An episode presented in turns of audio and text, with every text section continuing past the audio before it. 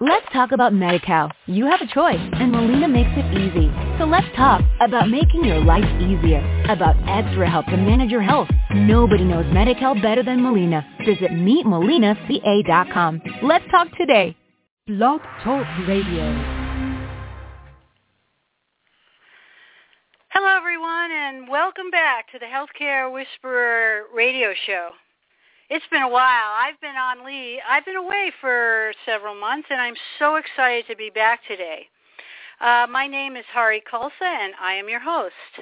I am a nurse practitioner and owner of Healthcare Whisperer, a healthcare navigation and patient advocacy company.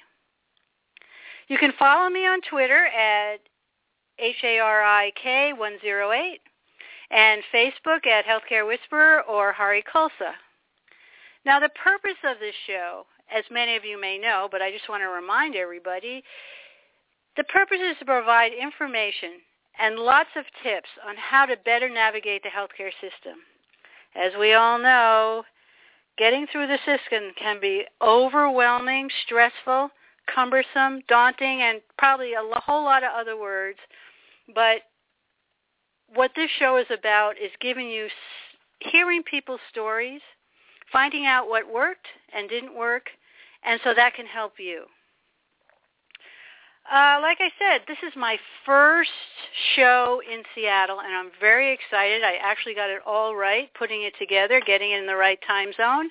Only had to call them a couple times, but I thought, wow, this is great. And so if you want to call in, you can call in at 805 830 8363. And you can also text, if you want to text a question, you can text to 781-864-8999, or you can send uh, uh, through email at heal, H-E-A-L, healthcarewhisperer.com. Don't hesitate if you want to call. Please call in. Because this show today is like really exciting. But before I get to that, um, I just wanted to, one of the reasons I was offline for so long was my mother, my 90-year-old mother had a stroke. And I came face to face personally on a very, you know, family caregiver level with the healthcare system. And it was a journey. It was intense. And I'm sure many of you have had that experience. So what I did, luckily I knew the system, but still it was hard. But one thing I did was I wrote this great blog that I really like all of you to read. It's called An Open Letter to My Mother's Hospital and Rehab. And I want you to read it because I think it represents what, what many people experience when they're dealing with the healthcare system and the elderly, or really any illness. And it's just, it's about being heard. It's about the experience. So you can go to my website at www.healthcarewhisperer.com and read it. And I think you'll like it. I think you'll be able to, um, if you've ever had to face the healthcare system with a loved one, I think you'll be able to uh, really understand and enjoy it. If not, I think it's very touching anyway. But today, today is a very, very special day. Today's 9-11 my heart will never forget this day.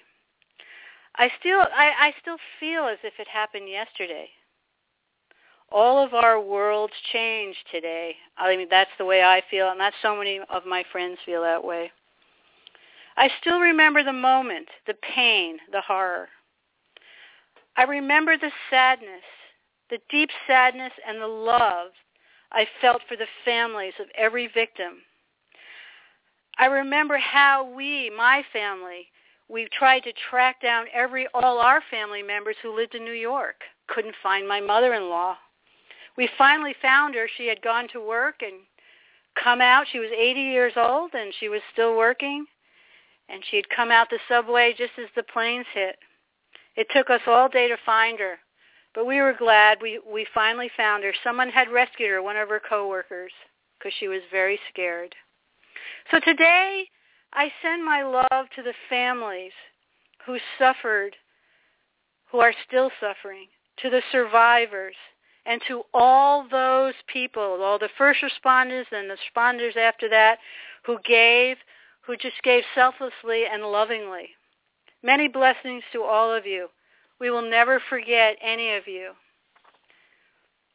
And today, in light of the history of today's events, I am so excited and honored to have two sisters, Dr. Sandra Haber and Sat Nirmal Kaur Khalsa on the show.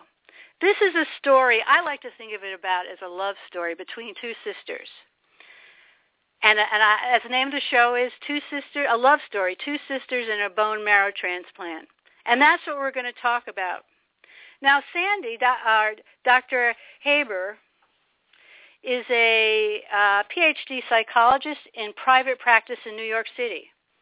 Dr. Haber is a fellow of the American Psychological Association and a former president of the Division of Independent Practice of the American Psychological Association. She is also um, Dr. Haber pursues her interest in psychology and medicine by focusing on practical approaches to serious illness. She's done a she's appeared on Good Morning America, Sally Jeff Jessy Raphael. Now that's someone I haven't heard in a long time, but she was great when she was on CNN and Fox. She's also been featured in the New York Times and in magazines such as Self, Psychology Today, Shape, and Family Circle. And most of all, most of all, oh, I forgot one really good thing. She's honored as Distinguished Psychologist of the Year, awarded by the Cancer Care, and serving as the co-chair of the American Psychological Association's Congressional Initiative on Serious Illness. Wow. But she's a Brooklyn girl. So let's go Mets. And her sister, Sat Nirmal, well, what can I say?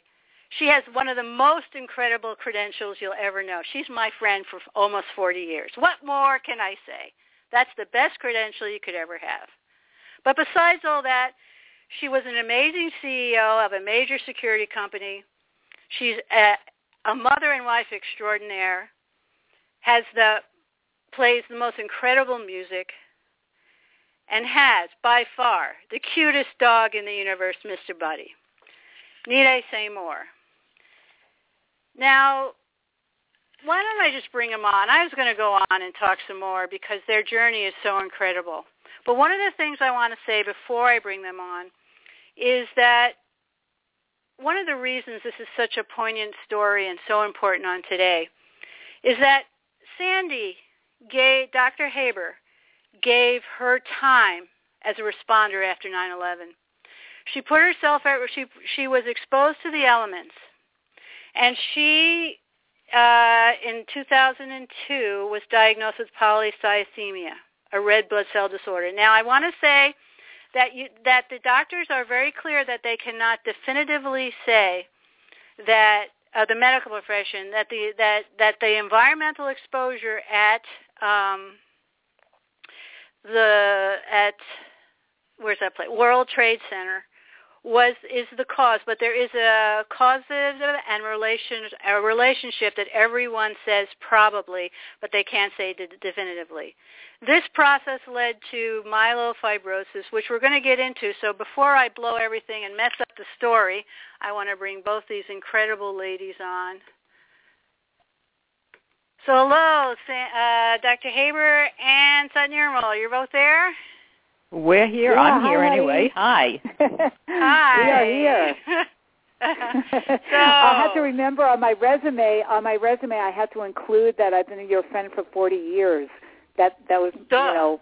Um, that, Yeah. that's my claim to fame. well, that at least the on dog. this show. I like that. Yes, that and the dog. Yes, I mean really. How can I speak about dog. you without talking about Mr. Buddy?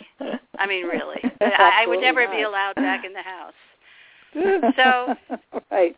So I really want to thank you both for coming on. I know, I mean, even as a friend, I know these this can be hard to talk about. So I'm really grateful that you both chose to talk, you know, to come on the show and and talk. So I just want to thank you. Thank you very much for coming. You're very welcome. We're happy to And be here. I'd like to start with you, Sandy. Um, sh- can I call you Sandy on the show, right? That's okay? Absolutely. Or- Sure. Sure. Okay. All righty. Um, what's, you know, I'd really like, why don't you start by um, talking about yourself prior to 9/11, like what you know about your work. I think that's really important for people to know, you know, how how what kind of work you do and and the kind of counseling. I think it's you know what you do is great work. Well, I'm a psychologist in private practice. Um, I've always before the 9/11 incident, I always had a particular interest in working with patients with cancer um, and bringing in psychologists to spend more time working with patients with cancer. Um, and that came about because one of my patients, um, as I went through the cancer process with her, this goes back many, many years ago, I realized that for all the training that we had as psychologists, really dealing with that kind of illness was really um, omitted very often.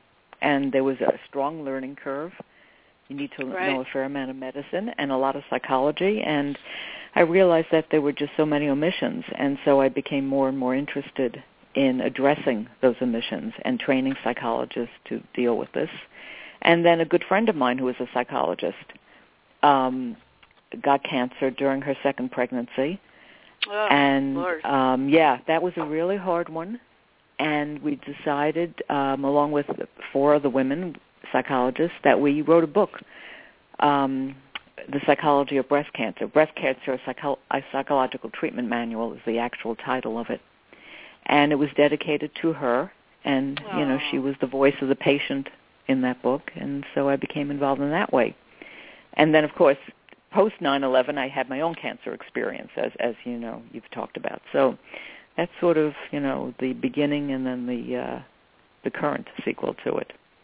So that's that's. So. I mean, you started thinking about that way before people were thinking about that. I mean, that that that's amazing that you saw that there was such a need for because even in my work as a patient advocate, I have you know I've had many cancer patients, and I'm always astounded at how people are sort of sent out. Well, you'll be okay. Oh, the, you know the radiation. You'll be fine after mm-hmm. three weeks mm-hmm. when the radiation's done, and mm-hmm. they're just left. You know, well, crying on my shoulder or their family their families don't know what to do so i mean mm-hmm. that's amazing did you get a lot of support from the community and what you were doing I got a lot of support from my psychological organization. They were really helpful in in launching this and and getting me to the right places. It was with their credentials that I could sit in at Sloan Kettering and sit in and um, interview people at Cancer Care and get the story from both the advocates and from the patients for the material wow. for the uh, book. Uh-huh. So they were incredibly helpful.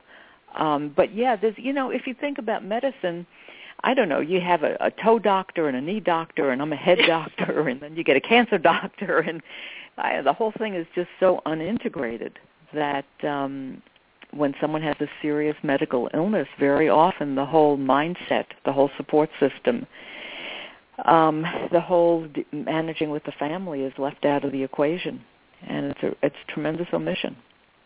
Better addressed so nowadays. I think there's much more awareness of it nowadays. But going back 20 years, there was really very little.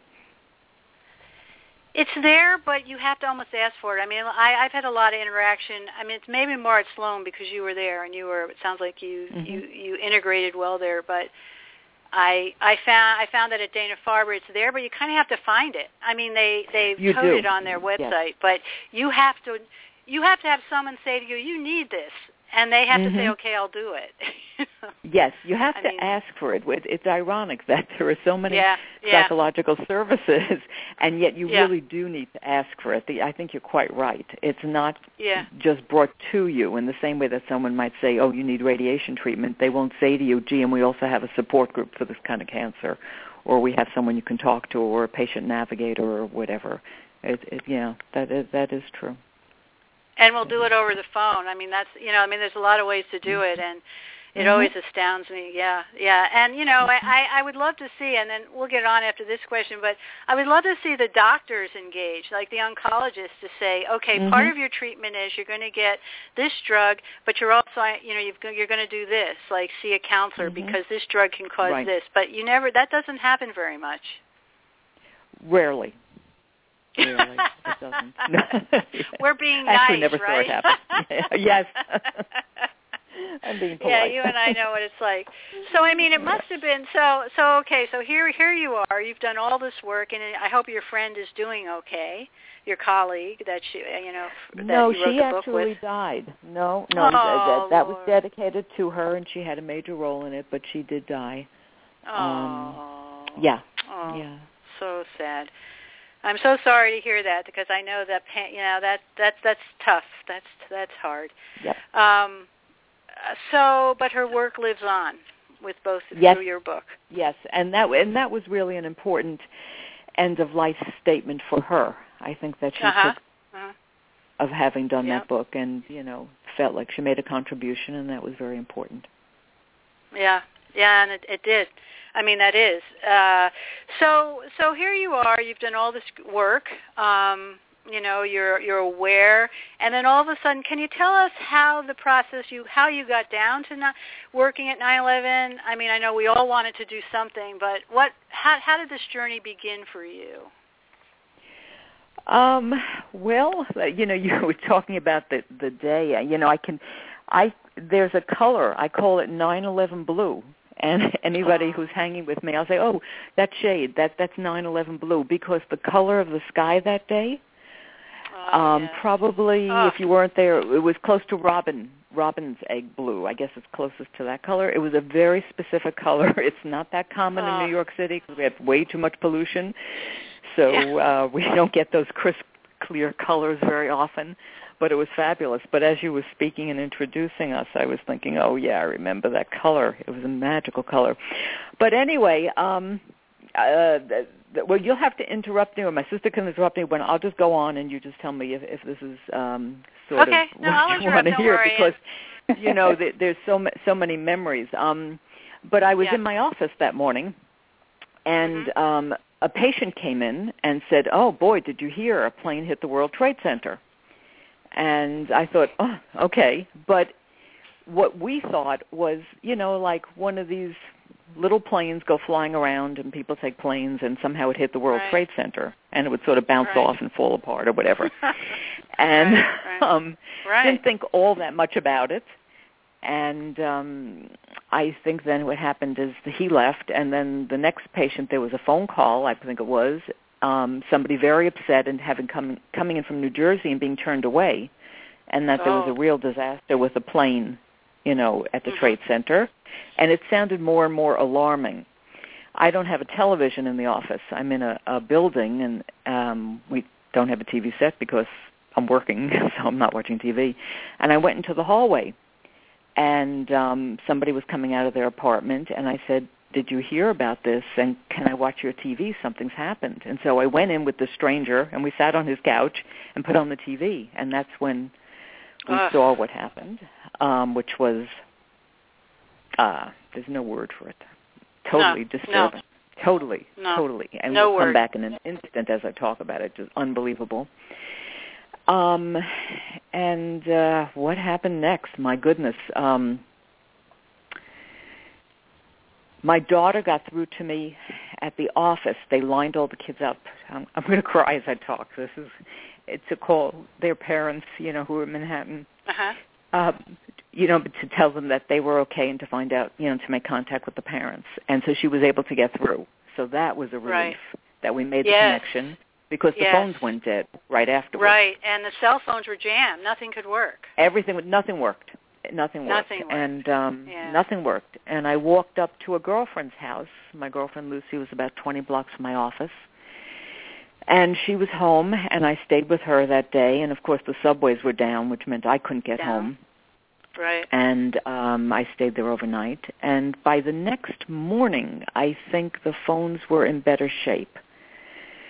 So we were all able to talk and by late that afternoon I was able to get home. And once I got home and we were all reassured and everybody when we had each other we weren't very reassured because it you know we didn't know what was happening but at least Right. the immediate family was there. Um Right. uh, then we got wind of how much devastation and disaster there was. And I don't remember if there was a call. I don't remember if there was something I knew or just an intuition or whatever. I, I, I went down to the Red Cross Um, I must have heard about it somehow because the actual headquarters was bombed. They were using their second headquarters in Brooklyn for as a location. They had to move over Uh-huh. there, and I Uh-huh. I wound up there, and I, you know, as much as certain memories are very very acute, like the color blue in the sky, Right. other memories are really very dim. And Uh-huh. all I can tell you is that the next day I wound up at the Red Cross. And Right. we sat in a room, it must have been all day and all night, because they were trying to organize themselves. And they weren't in their Yeah. main headquarters. right. And um, I guess it must have been by the second day, those of us who had hung around were starting to get assignments. The first assignment was just, and, and you said something in your introduction that reminded me of it. I was at Channel 13, which is our public broadcasting station here, volunteered Mhm. their phone banks. The phone banks were back up and running, and we were staffing the phones, and people were calling in. It looked like a telethon because there must Right. have been, let's say, 50 Right. Red Cross volunteers. As soon as you hung up the phone, the phone rang. As soon Right. as you hung up the phone, the phone rang. Wow. And that went on for hours all through the night because people were looking for their relatives who had been in the trade center. And there was no information about where people were. Um, They were directed to numbers to call that actually turned out to be dead ends. They would start to call hospitals.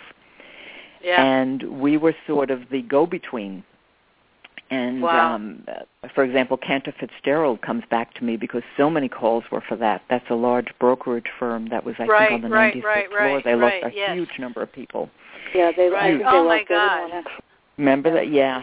And it, you probably Mhm. saw it sat near in the in the museum. Well, Yeah. you didn't get to the museum portion. Yeah. They have a piece where you see the Cantor Mhm. Fitzgerald uh, CEO there, Right. and um, you know, so we all these people would be calling in, and you know, my daughter worked here at Cantor Fitzgerald. My son worked here at this place and that place. Have you heard Ugh. anything? What do we do? Ugh. It, it was Ugh. not good. Brutal. Um, so that Brutal. was night one, and then I think after that, we were those of us that had come in early were put down. We were given clearance, and we were put down in the what they call the hot zone, which is Oh. right around the perimeter of where the um, uh, buildings went down. And they had established. Well, it looked like. Um, what did it look like? It looked like something out of a World War II movie, perhaps right. with a lot of armed guards with rifles, a lot of smoke, Right. and a landscape that didn't look like New York City. oh, um, Lord. vividly like some other bombed out European city that you might have seen somewhere on a travelogue or whatever or a history channel.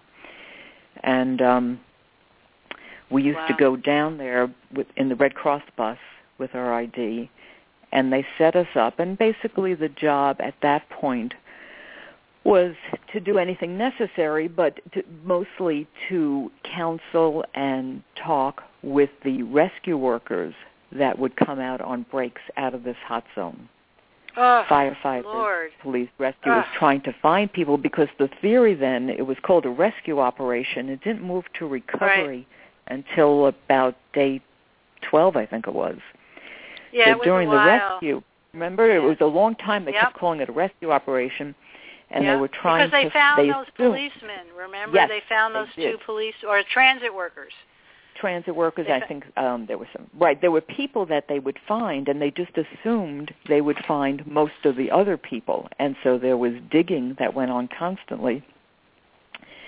And um, you know, the Red Cross's job, or, or my part, the mental health portion, was really to give aid and solace to those people as you know they came out on their breaks and um, talk to them about what was happening, and um, you know that at different points a little bit later on, I remember I assisted. I don't know anything about this, but I learned. I mean, to do eye washes, you know, because what was happening is Right. your eyes would be burning from the smoke, and so there were Right. eye washes and stations set up to do eye washes on um, the men who had come out. Um, at one point, there was a donation of Dr. Scholl's foot pads, and we helped put the foot pads in the boots because they had blisters on their feet. You know, all Ah. kinds of stuff. So it went from mental health to practical to whatever. and Mhm, um, to whatever you know, exactly, just kindness. whatever whatever you kindness, had to do, you did, right? Yeah, it was yeah, just um, yeah. you know down there at the, at that detail. So and a, a So- lot happened. I mean, yeah. So, so Yeah. I mean, I I can't even imagine. I mean, I, I just want to say thank you. I mean, you must have helped so many people you- you don't even know. I mean, I, yeah. I mean, we were all yeah. So, how long were you there? How long did you actually keep going down there? Well, I actually wound up working with the Red Cross for the next two years, but it was the first six months that were centered around this hot zone. Oh, Um, it went through different stages. The, the the end portion was out of the hot zone, and it was servicing the various fire departments that had lost many men, and it was Right, much more in the role of a counselor. So that was at the Ugh. end. But the first six months were rather dramatic, and you know, dealing with the uh, rescue and then the recovery workers, and then of course many people, many people came in. Um, I remember from Canada, from the Midwest, they would drive in. They could be the crane operators came in from out of town. So many, many people volunteered from all Yeah. different states, yeah. from different countries to come in and help. I Yeah. remember Oh, spending yeah. one night in the um in what was it, Citi Field, you know, where the um ball games are held because Shea Stadium because that's where the people from out of town were sleeping that night. They had all arrived Oh. and they were going to bring them down the next day. So there was so many portions of this thing that um went on. As I'm, it was a very big opera and many volunteers of all different kinds, you know, there. Um, but over time, over the next week or two, it became clear that it was no longer rescue and it became recovery. And that was a hard time. And, um, I bet. I bet. you know, It was hard for um, everyone. Hard for everyone It was hard for realized. everybody. It, it was yeah, very, but very to difficult. be there. Ugh, Right, but gosh. that that pit was smoldering for many, many months, many months. Right. Um, And yeah, smoldering with all kinds of things. Here? Yeah, I just you- want to add something in here. Um, it, I think it was around uh, about three months after um, 9/11, so it was sometime between uh, Thanksgiving and Christmas, close, closer to Christmas. I remember because it was very cold, and my husband and I uh, made a.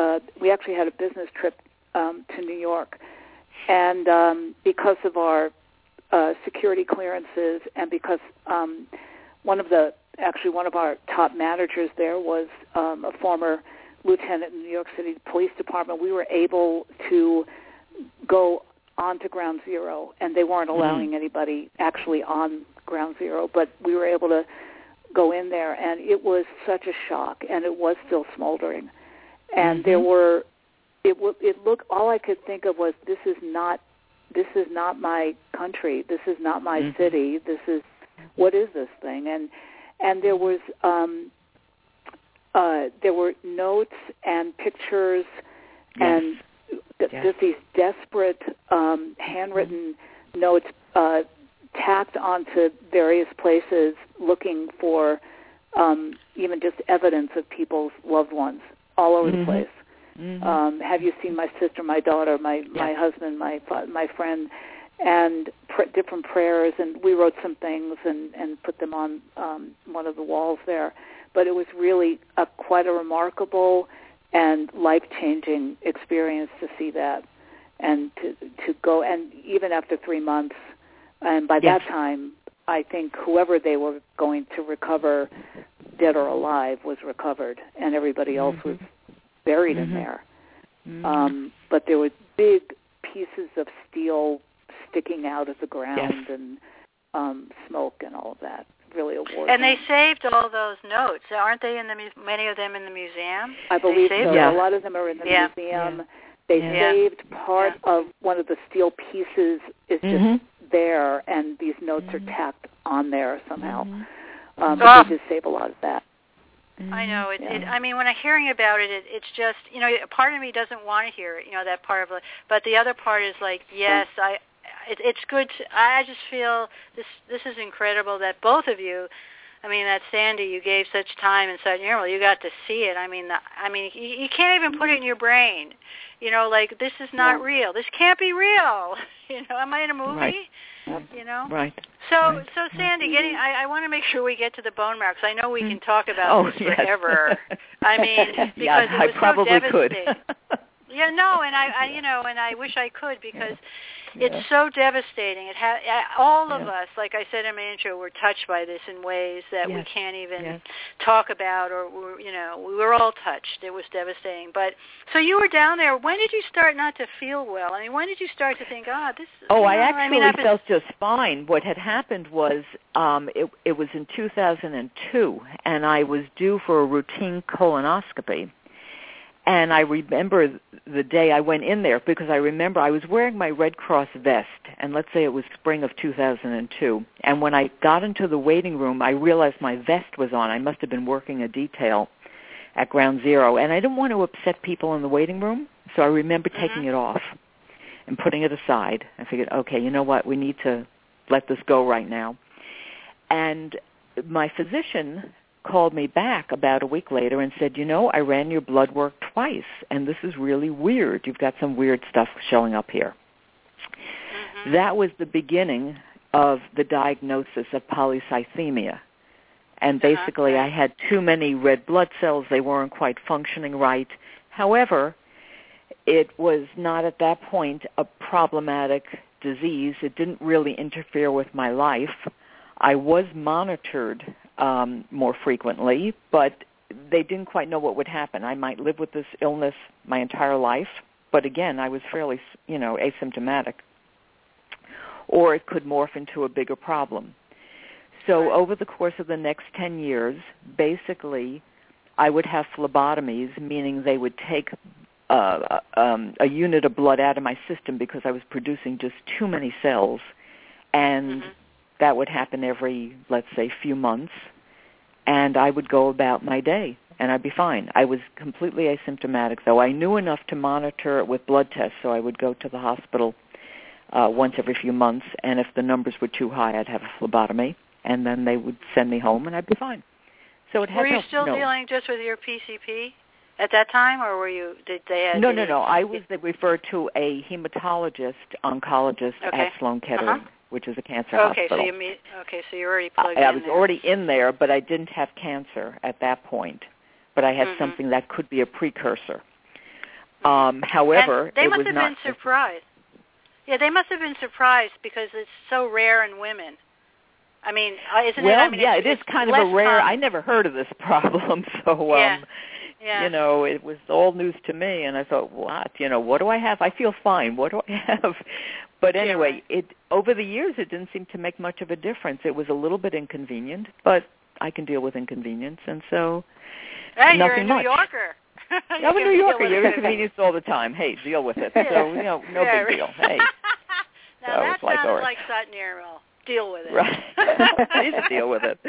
But what was interesting is early on they did have me test, ask my sister to be tested to see if we were a potential match in case someday, and maybe it would never happen, I needed a donor. And that happened in 2002. Um, and I remember the hematologist got the results back and said, "Oh, this is great. You know, you guys are a perfect match." But you know this may never happen and so i put it out of my mind and for the next 10 years went about my life which was just fine in 2012 it got it changed and that's really okay, before the, we uh, get to the change, yes so Sat Nirmal, I think this is like something Yes. I wanted to point out to people. When your sister asked Mhm. you, it was like, of course, right? Mhm. Yeah? Of course. I mean, of course. I mean, no yeah, no, no. I mean, Well, when she, you know, when she called me and told me, and she had to spell the name of the disease she had a few times. I don't know what she was talking about. And um, and then she made me promise not to. she made me promise not to tell anyone because she didn't want to upset her family, of course. And um, you know, we, which I understood, and and because it may be nothing. And uh, I remember the her her doctor, or maybe Sloan Kettering, sent me a some something to get my DNA tested, and I went and did that. And um, but we talked about the possibility of I had to give her bone marrow, and there was never a doubt at all. Um, I, you know, it's so funny when you you have this life, you you have an experience that you don't know if it's going to be life changing, but you get the impression that it might be. And I just remember exactly where I was, and exa- I just remember so clearly talking to my sister about this um, in 2002, hmm. and thinking that's the experience I went through. That this may get really bad or nothing may happen. But I had to prepare myself that this might happen and mm-hmm. that um yeah. you know that this is a real possibility and I had to you know and I Sandy I have to confess to you now I did t- I did tell my husband Dea. So well, I figured you I would. You that. oh dear. but I, oh, I think I was anybody, more but... concerned about your telling mom. That was my uh, I know. protection. I, I figured you tell your husband. I was worried about no. my mother. right. Yeah. Yeah. we, let me tell you, we all would have been worried about your mother. Right. No matter how old you get, you I would have been worried about your mother. Right. Nobody's mother wants to hear this. Um, but anyway, that was a real possibility, and I remember that. It's almost like remembering exactly where I was when Hmm. uh, when JFK was killed. I remember Wow. exactly where I was when I heard about 9/11. That kind of thing. It was a very clear, um, and I had the same clarity when she called me 10 years later and said this Wow. has gone bad. Mm. So, So, that okay, that was so- the experience that I had. Wow. So, so Sandy, so you're so ten years. Did they ever say you could have gotten this at? You know, was there ever a conversation that you might have? It might be env- environmentally driven, if were exposure, or was that later in 2012 when you had? That was really later. Um, yeah, Okay. they didn't seem particularly interested in where or why I had this. Um, yeah, I had well, brought up early on, gee, you know, I've just come out of the trade center because I was hearing all these things about lung issues, and they were monitoring me. The trade center does have a monitoring system set up, and Mhm. they monitor all the people that were part of rescue, recovery, and volunteer groups every year. Mhm. And I, I and when I got that note, I was going there just because I felt you should. You know, they need to find out things. And uh, so they were they were clearly gathering data because they suspected there would be many problems associated with this, and I guess they weren't sure exactly which problems yet. The first ones to come out, I think, were the lung problems. I'm pretty sure Right. that those were came out Yeah, right away. I remember that too. Remember, Which were yeah, so highlighted that was in um, what's his name's film about the healthcare system. Michael Moore. Michael Moore's film. Oh, Michael Moore's film, right? Hmm Yeah, right. yeah, so that that was, was- early yeah. on, but they they Yeah, and so- they're still monitoring people. Yeah. Yeah, and they should be. Um, so in 2012, what happened? Well, let me see. The first thing that happened again was a call from the hematologist saying, uh, you know, these numbers are not looking so good over here. Um, something's Mm. changed. I was Mhm. still feeling Okay. okay. But I would say about a month after that phone call, I started to not feel as well. And what was manifest is I had become anemic. That these red blood cells, which were so plentiful and which they had to take out of my body because there were just too many, were now not enough and not functioning well. Wow. So the key symptom was really um, tiredness, which later became exhaustion. Mm-hmm. And the only way they could treat it at that point was they would give me transfusions, which is a little bit of an irony since they had spent the first decade taking blood out of my body and now they were giving me back blood. You know, so every um Yeah, that is. you know, and you know, really weird, but um the transfusions did help. Um but clearly this was becoming more and more of a problem. Um and they started to talk to me about having a transplant and Mhm. um I was very resistant. Um it sounded Mhm. You're terrible resistant to me. because it was just too much. Well, or- I I felt that um the treatment and the possible aftermath, including Mhm. death from the transplant, seemed Right. a lot worse than being tired and getting transfusions. And I would have preferred to live with getting transfusions right. to being transplanted. It just seemed like Mhm. a better choice. So, so, just to clarify, you had myelo. Yeah. They diagnosed. They gave you. The... It's called myeloproliferative disorder, and by the way, polycythemia, which is the first version of this, and then right. myeloproliferative yeah. disorder, are uh-huh. not even good Scrabble words.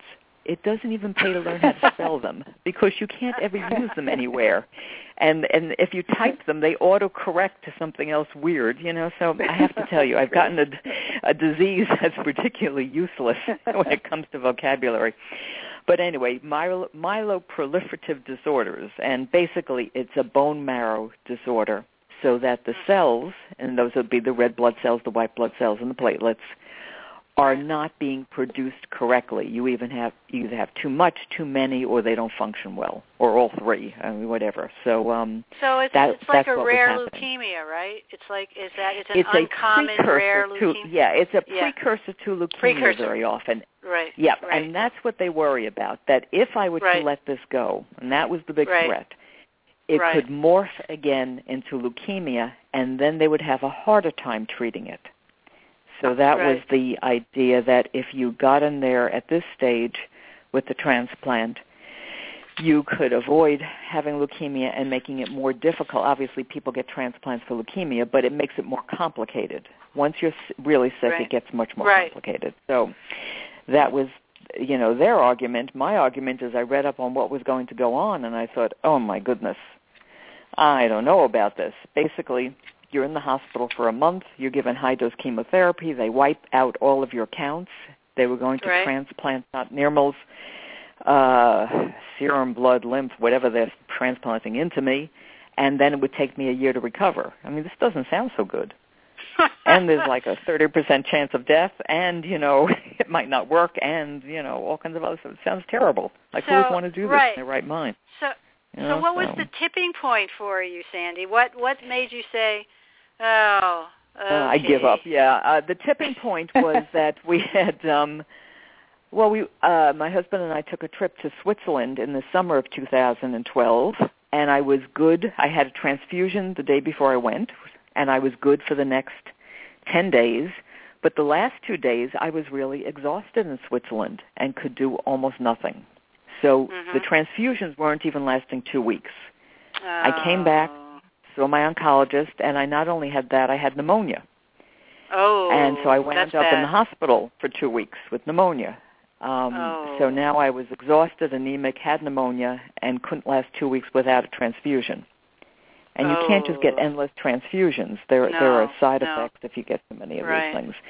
So I think the worse I felt, the more the transplant looked viable. When I felt relatively well, the transplant looked like a terrible alternative. But as right. I felt terrible, the transplant started to look like my only hope. Right, and that right, was the tipping right. point. Um, oh, so So that was what yeah. happened. So, Sat Nirmal, what what what what was it like for you to watch this? I mean, you know, you you're ready to Well, jump in pretty- and do it. it was it was pretty horrifying. I mean, I, you know, you know, you get these unexpected things in your life, and you. My sister is five years older than I am, and I certainly, and I still don't think that I'm going to outlive her. So, to watch my big sister literally falling apart. I mean, it was Mhm. bad, and I do remember her talking to me about it. She started sounding really bad. She was she couldn't get a full sentence out without you know not having enough wind to even speak. Um, can't climb the steps in the house. I remember I went for a visit at one point. We we tried to take a walk, couldn't make Ah, it a yeah. half a block. I mean, Oh, this is God. somebody who had as much energy as I've got, which is a lot Mm. and A lot. it was just so heartbreaking and you know upsetting to watch somebody that you love and who's so connected to you you know be in so much pain um so i was ready at any time and i was um put, you know i think sometimes what happens to people who are in this situation is um and i know we sandy we had conversation like this kind of you know all the side effects and the fact that it might not work. I thought i i made a lot of incorrect assumptions. My first incorrect assumption was that a bone marrow transplant was a slam dunk and she was going to be just fine after that. I didn't know first of all that it took so much, and it was going to be this whole chemotherapy thing, and on top of everything, it might not work. So Mm-hmm. I didn't know all that, and when she started telling me all the different research she was doing and the people who had survived it and what they go through, I think when you're the individual, you start thinking, hey, you know, I've had a good run of it. I've got great kids. I maybe it's time to depart. And but your family is there going, no way, we're not letting you go. So I think that's not only her feeling bad, but we were all kind of telling her she's she has to do this. And I it, it felt to me like you know family and loved ones also push you into these decisions. Um, Right, and right, right. honestly, at first I I wasn't looking forward to it. It wasn't going to be like fun. I thought that um well, first of all, they lost my they had lost my uh DNA sample from the 10 years prior. They couldn't Oh, find good. it anywhere somehow. Of course not. But anyway, they sent me they sent me another kit, which was actually much easier. They, you know, the ten years had passed. When I first did the sample, I had to go to a doctor, and they took blood, and it was a whole thing. This time, they sent me in this little baggie a, a glass test tube and um, a little Q-tip thing. Right. So it's it looked just a little swab. bizarre to me. That was it. Yeah, they Yeah, and so, they, I they mean- swipe the inside of your mouth and stick it back in Come the Come on, you watch Law back. and Order. You should know that by now. I do. I, yes, all mean, the come on. Yeah, you just It was great. So that Open took. Yeah. 30 seconds, and and we got the same result. I was a 10 point match, and I was really happy about that. Um, the, the incorrect assumption Oh, number Sutton two Nemo, was can that, I interrupt you for a minute? Wait, wait, it's Yes, important. of course. You know what? This Yeah. is really important. When I've been in Mhm. the waiting rooms, I didn't realize how lucky my sister and I are that we're a match. Do you know how many I was just siblings are not that. a match? Oh, and Really? be the donor. If you're willing to donate Absolutely. bone marrow, it's called Be Yep. the Donor, and it's on the web, and they need desperately Yes. donors. Yeah, we were Absolutely. very lucky. And that was I had no idea. Assumption number, exactly. Incorrect assumption number two on Right. my part and my sister's is that, oh yeah, we're sisters. What's the, what are they getting so excited Right, about? what's the problem? And right. you know, like why? wh- Yeah, of course we're a match. What are you talking about? We have the same parents. We're not half sisters. We're full. Mhm. And Sandy's doctor said to me, "Are you out of your mind? You know, you don't know. This is not easy to do. Siblings often don't match." And Wow. this is a ten-point match, which is the, so. That was another thing I didn't know. Mhm. Um, so it was really quite a learning experience. The other, and now in, assumption number three that I didn't understand was that I thought they were going to have to um, put me under a general, which I hate. Uh, and I wasn't looking for, I don't like going under, you know, I, I haven't had it done much, but I thought, all right, you know, I have to do that. And they stick a big needle in your hip. Um, You like the and pull it out like that the way. Well, really big needle, really big, and it yeah, goes like in your I'm thinking of, you know, Yeah. I'm imagining this gigantic thing. Yeah. So when I talked to the people at Sloan Kettering when I was making the appointments to get, you know, um, all my blood work done, they said, no, no, no, we don't do it that way anymore. This is like giving blood. It, it's not going to bother you. It, it's, a, it's a little boring. It takes kind of, you know, several hours, and we have a little TV you can watch, and um, we'll take good care of you. And they were so nice, and I really didn't know. I mean, I was ready to do anything, but I didn't realize that it wasn't this big um, having to go under a, a general and having a gigantic needle go into my hip. It wasn't like that at all. And uh, you know, it was it was like it kind of was like giving blood. Um, but do you want me to go into the whole thing now, or did you have some other? Yeah, please, because we, we're to- we're getting we, we're getting down on Well- time. So, yeah. Yeah, I know. I noticed that. Well, honestly, it was you know really relatively easy. If, and now I'm not local, so I had to go to New York and take a week off of work. But that's you know if it was local, I would have been able to work. Um, you go in a week before, or maybe it's ten days before. Um, you have to be healthy, totally, no cold or no sore throat, nothing. And they tested all my blood again, and they you have to start taking these injections of something I can't remember what it's called, but it it makes me produce even more healthy red blood cells Evogen. at a rapid Evogen. rate. Yeah, yeah. That yeah. yes, that.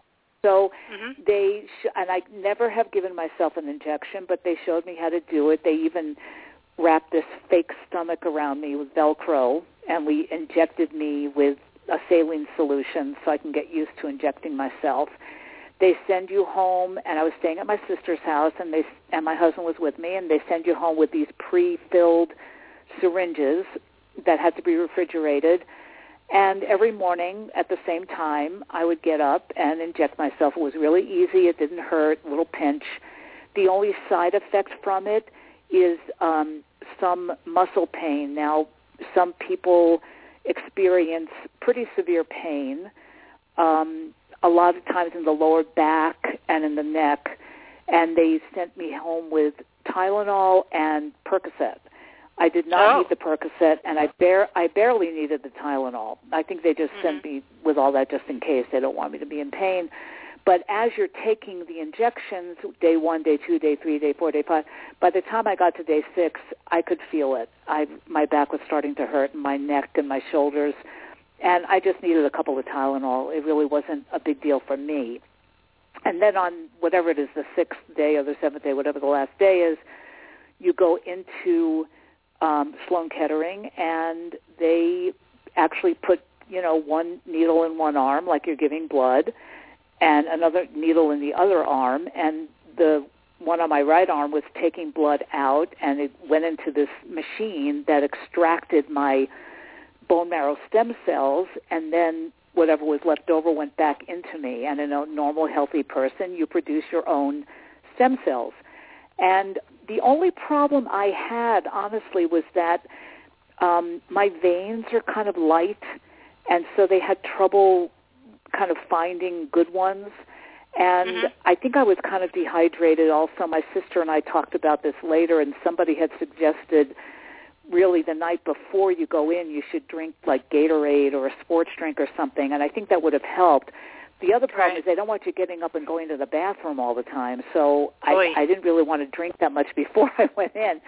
Um, but the night before, I think I should have first of all drank a lot more water um, and and a sports drink. I think that would have helped. So that was the only problem I had, and they had this tiny little TV that they looked like they bought it in 1960 or something. It was a black and white TV that had two stations on it. So they kept changing them for me, and the staff there was amazing. They were wonderful, and it took a few hours, three or four hours, and then they let me go, and then I came in the next day and did it again, and they got lots of lots of healthy um, stem cells for my sister, and then they were going to do the transplant right away, but my sister was so ill that they couldn't. And then you had your spleen taken out, I think, that week. Yes, they Wasn't wound that? up taking out And my they- spleen. We they got delayed. my stem. Yeah, they preserved my stem cells, and they said that they could actually preserve them for years, and I shouldn't worry about it. But um, her doctor did ask me not to travel out of the country just in case um, for those few months, which I didn't. So um, that was in May and then Mhm. my sister just wasn't healthy enough to receive it even even she was so so sick that she had her spleen removed and had to recover from that so then august second was it sandy Mhm. i August think it was 2nd, august right? second That- they did the yeah. transplant Mm-hmm. so um for me i would say everybody should do this because it is an amazing way to give and serve the community and it doesn't take a lot it really doesn't And Sandy, so you went in and you had mentioned, you know, you have the because we're we're getting close on times, but um, you went in for that month. You were there, and what? And you were getting better from the transplant. Yes, this was definitely the month in the hospital was fine. Um, it was I was comfortable. I have to tell you, you know, when you're healthy, you think about spending the month in the hospital and you think, oh my God, you know, I'm claustrophobic. What am I going to do? I have to stay in my room. This is terrible. Well, it turns out it's not like that at all. Um, first of all, you're tired. They keep you comfortable. Um, they use a lot of medication. I had a music therapist come in when I was feeling a little stronger, and we did drumming on a drum and I had a foot massage from a masseuse who came by and all kinds good. of weird things like that. Um, so all kinds of strange things happened, but it was really more than tolerable. Um, I was Uh-huh. you get a lot of attention and they took excellent care of me. So this was not at all what I had imagined. And the recovery is long, uh, you know, because your strength comes back slowly. And um but it does come back. And the changes are The changes are completely perceptible week by week, not so much day by day. Wow. You need a little Uh-huh. different mindset, but week by week. Mhm. And I was back seeing a few patients by the end of September, which is So you've amazing. made a remarkable recovery. I mean, when you talk oh about yeah, a no, year, no, I I'm, mean, I'm I'm sort of yeah. A year later, I feel fine, and um Well, I can pretty tell much you it's normal. been a year, and yeah, I saw my sister at six months, and she was still very thin, but her energy was a lot better. And then I saw her again a couple of weeks ago, which was the year mark, and her hair is back. And if Mm-hmm. I didn't know anything, I wouldn't have thought anything happened. right. So wow. it's miraculous to me. it is honestly. miraculous. Yes, a year later, I feel Yeah. fine. Yeah, thank goodness. And yeah. what are the doctors saying to you? I mean, they're like, "Wow." Oh, they're very happy. Yes, yes. Yeah, you know, yeah, this this yeah. is yeah. this is why you want to be a doctor. You know, when things go well, and, you know, exactly. this is um, you Mhm. know, they're very happy, and so am I. And um, you know, getting things back to normal, it, it's it's a real gift. It is a real gift. Yeah. But there was so much I didn't know about the entire thing. Um, even having Right. worked in the area, I think that's the irony: is having Mhm. worked with patients, I knew nothing about this. It's really amazing. it's amazing So one more thing for you to be able to- yourself. Yeah. Yeah. So, yeah. I mean, wow, what a journey. I mean, I can't. I. I. I. I I'm glad that I kind of got to hear about it from Sat Nirmal some. You know, she would Mhm. tell me at times, and I was very grateful. And it was always so amazing to me first that you got that. You know, you were so connected, and and you were able to give that to each other. That's such a blessing. And that it Yeah. worked. I mean, we all prayed really hard for Mhm. you, you know, that it would Yes. for both of you, that it would work Yes. and you. know it, gosh it, you know after your service and one thing that i i just wanted to mention here that i saw that the world health association and the world trade health program has actually acknowledged your malignancy as having occurred by env- environmental problems i noticed that yes, in, they um, have. Hmm finally That right is correct. Yeah. Oh, yes, they have. Yes, and I have been covered and taken care of by them, and they've helped with the hospital expenses. Yes, they do recognize that connection, and um, yes, so it, it's been fine. Yes. Very wow helpful. well that's that's i mean finally Well, I, I feel mean, I don't uh, know, Sandy. I feel I feel another book coming on here. Yeah, that's what I was going to say. We need a book. This is like We an need another book. incredible we may need to hunker down and and write write our memoirs. I mean, those actually those are the kind of stories about 9/11 that I like to read about. You know, I've let, read Yeah. so much about that day. I mean, I've gotten all, so many books. It, they, and this story is so wonderful. I really Mm-hmm. encourage you, not just because I love your sister so much, and then you because you're her sister, but Well, I because love her the too. story, you know, the story is remarkable, The and it, it, it needs Yeah. to be heard. It's powerful. It can, you know, it can help Mm-hmm. people, and that's, you know, that's what my show's about. But that's also what you've Mm-hmm. done, and you're helping Mhm. people. You know, again, you can help again. So I'm not going to say any more. You, you know my opinion on this. So I hear you. yeah, you're not going to So- say anymore. You'll probably be bugging me about this for a year now. yeah. So what I'd like to do, we're just getting down to the end. What's your advice to people when they're thinking about um, about uh, you know about about doing bone marrow? Thirty seconds. We got th- thirty seconds each. oh, um, it is not as bad as you might think. It can be a lifesaver. There are no guarantees, but it can be a lifesaver. And you will be well taken care of in the hospitals that do this. I mean, it, it's something Right. to be seriously considered. And speak to someone who's been through it. That's what one thing I did. I spoke to four people who had had it, and that helped me enormously. Call people Yeah, who have had it. Let them talk to you. Yeah. Okay, Yeah. Sat Nirmal? My advice would be, yeah, be the donor dot com. Be the Mhm. Yep, donor. absolutely. Just do it, and uh, give blood also because it, my sister kept herself alive with those transfusions, That's right. and um, so give. And you know, I really do believe that um, happiness comes from service, and this is a great way Mhm. to serve. Mhm. Absolutely. That's my advice. Well, thank you both so much. I, I can't thank you enough, and I'm so happy that you're doing so well, Sandy. And Thank Sat. Nirmal, thank you for well being my friend, but also doing Yeah. this, just doing it, and inspiring all of us to think. I mean, I actually thought, oh, should I just go have my, you know, do my blood bank, you know, I, you know, my genetics, Yeah. so they can see if I match anyone, you know. So Mhm. thank you for Do that. it. I think I'll do it now. Absolutely. All Thank right, ladies. Thanks Thank so much. Thank you, Dave. Thanks, Okay. Huddy. Bye-bye. Thank you so much. Bye bye. God Bye. bless Bye. you both. Bye bye. Thank you. Bye. All right. Thank you so much, everyone, for listening. And be the donor. Be the donor. Go out there. This is like life saving for people. So God bless you all. This has been a great day. Let's not forget those from 9/11. And thank you so much all for listening. Bye bye bye.